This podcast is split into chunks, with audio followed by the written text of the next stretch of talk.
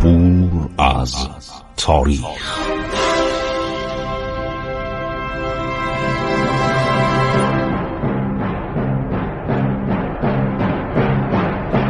کاری از گروه جوان و اندیشه رادیو جوان.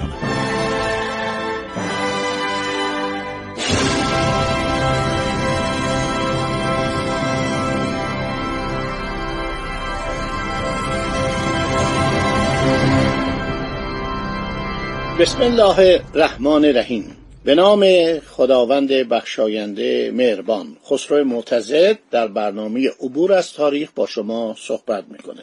در برنامه گذشته برای شما گفتیم که دولت روسیه موقتا تن به دوستی و اتحاد با دولت فرانسه داد. ولی این عرض شود که اتحاد موقت بود و دولت روسیه می‌دونست که به ناپلئون نمی‌تونه اعتماد بکنه.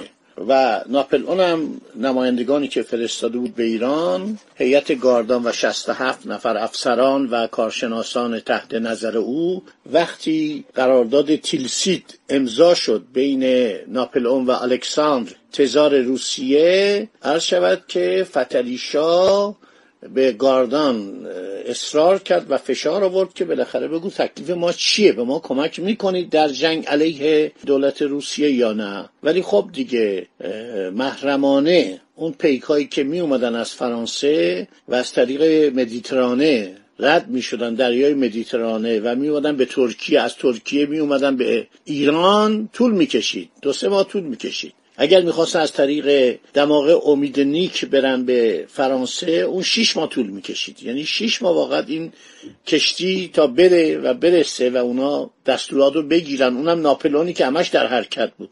این بود که دولت ایران بالاخره عذر گاردان رو خواست. و بعد قرار شد که آقای سر هارفورد جونز ایشون نماینده بودن در کشور امپراتوری عثمانی قرار شد که ایشون بیان به ایران و عرض شود که تکلیف ایران رو روشن کنند چون انگلیسی ها به وسیله سرجان مالکوم مرتب درخواست می‌کردن که ما می‌خوایم بیایم و به شما کمک کنیم. اون موقع دولت روسیه جزء متحدان فرانسه شده بود و دولت انگلیس خودش دشمن دولت روسیه می‌دونست. حالا می‌خواد به ایران کمک کنه که گرجستان و قفقاز و نوایی دیگه که اینا گرفته بودن پس بگیره.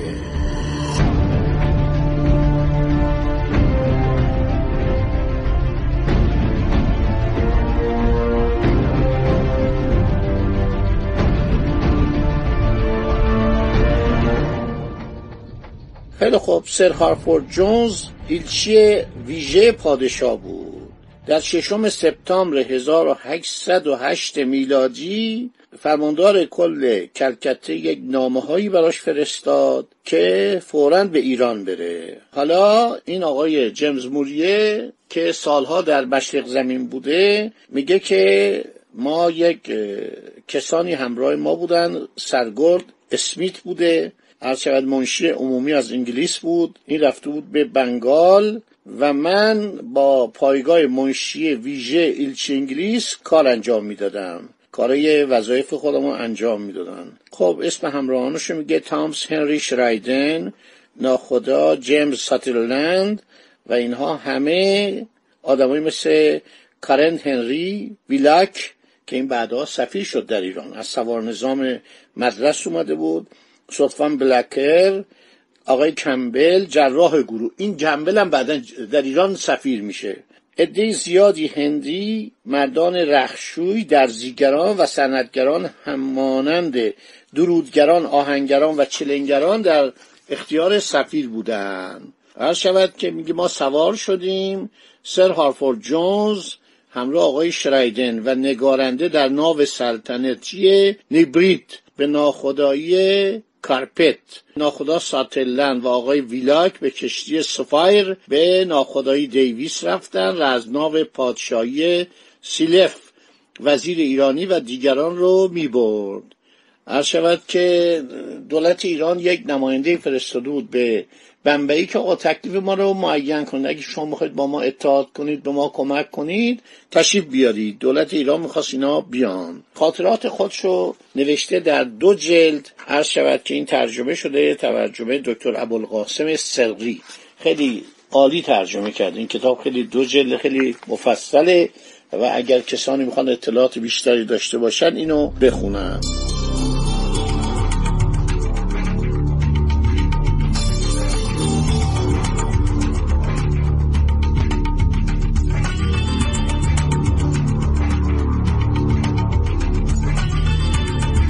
اینا بالاخره بلند میشن میان ایران و ملاقات می‌کنن با فتلیشا. و فتلیشا خیلی اظهار خوشحالی می‌کنه و دولت عثمانی هم در حال جنگ بود.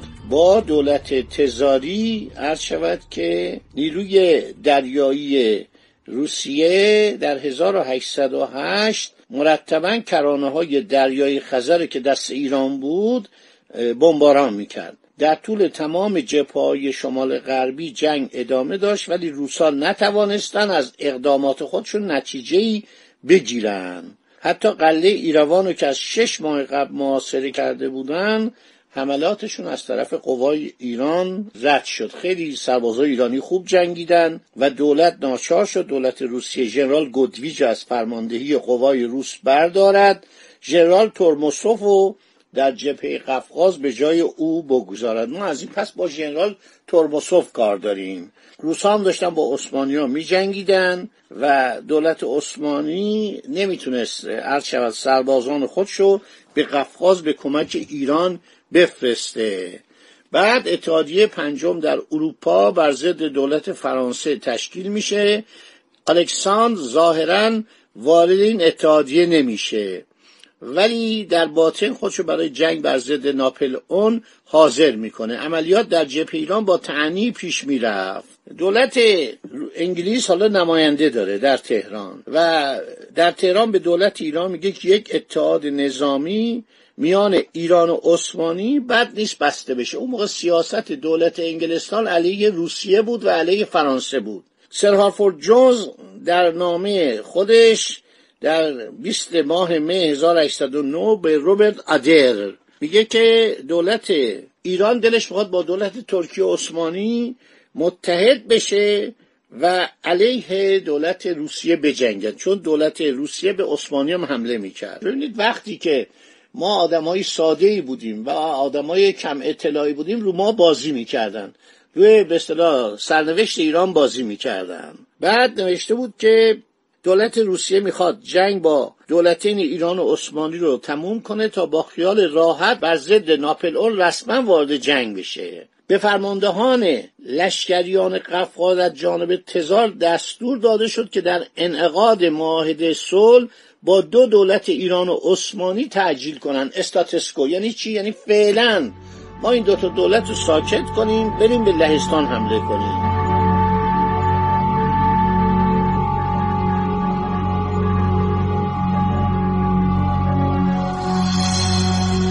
در نیمه دوم سال هر شود 1809 و شش ماه اول سال 1810 میشه 1224 و 1225 هجری قمری.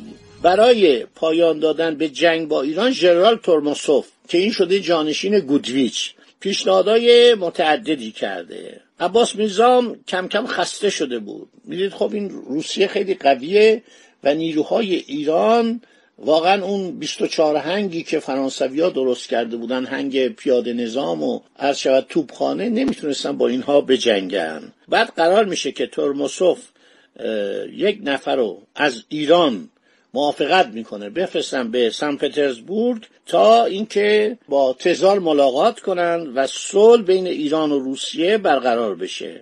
او از عباس میرزا در تابستان 1809 یه نامه بهش می‌نویسه از عباس میرزا خواهش می‌کنه شما سپاهیان خود را از عراضی ما احضار کنید به زجر دادن و اسیر کردن رعایای ما خاتمه دهید. ترموسوف میگه محمد علی میرزا دولتشاه برادر بزرگ عباس میرزا به طرف گرجستان پیشروی کرده. بعد یک شخصی به نام بارون وردو برای مذاکره میفرسته به نزد عباس میرزا. نمایندگان اعزامی دولت روسیه در نخجوان به قرارگاه شاهزاده عباس میرزا می‌رسن نخجوان که الان از کشور ایران جدا شده اون موقع یکی از قرارگاه های ما بوده. هر شود که عباس میرزا آدم بسیار فکوری بوده. یه نامه می نویسه میگه شما اگه واقعا دلتون می‌خواد صلح کنید این صلح باید طوری باشه که منافع هر دو طرف تعمین بشه نه منافع شما. و ما در گذشته که اختلاف نداشتیم دولتین برای هر نایه حدودی تعیین کرده بودند.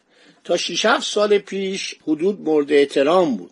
ولی متاسفانه شما حمله کردید. اگر دولت روسیه می‌خواد صلح کنه و می‌خواد دشمنی ما به دوستی مبدل بشه عرض شود که فورا سپاهیان خود را از کشور ایران احضار کنه.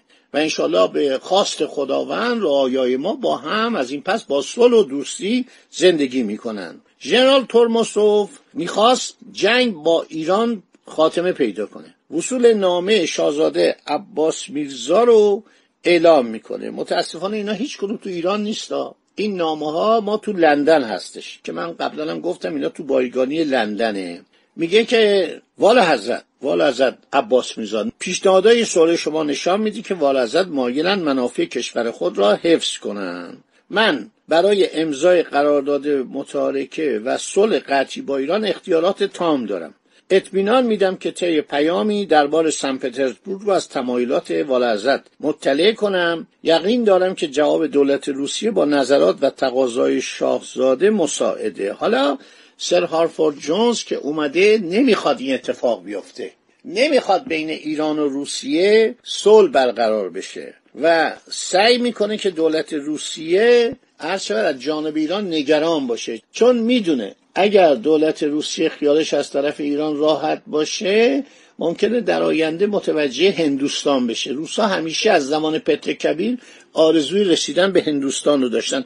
شما شنونده ازش شاید بپرسید چرا هندوستان چی داشت که اینا اینقدر علاقه داشتن؟ هندوستان خاور دور منابع دست اول اولیه مواد خام داشت. و به غلط از زمان عظمت اسپانیا و پرتغال فکر می‌کردن که هندوستان مرکز جواهره.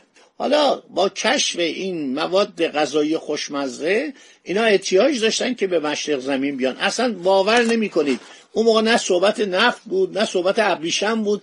اولین چیزی که ملهم این به اصطلاح دریانوردان پرتغالی اسپانیولی بعد سایر کشورها شد ادویه بود کاری بود فلفل بود زنجبیل بود هل بود گل ختمی بود همه اینا رو هر شود که واسکو دو گاما نوشته نوشته علا من رفتم تا اینجا تونستم مثلا گل ختمی به دست بیارم. حالا جلوتر رفتم ادویه به دست آوردم.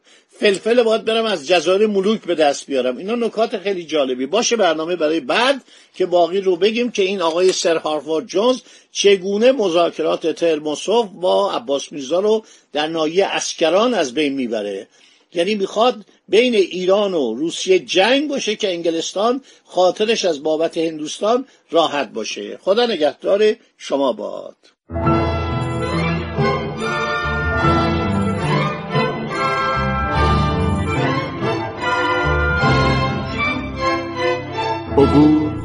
از تاریخ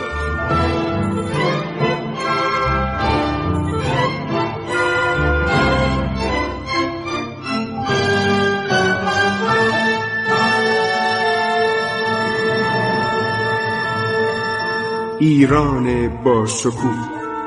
سرگذشت ایران ما به روایت خسرو معتزد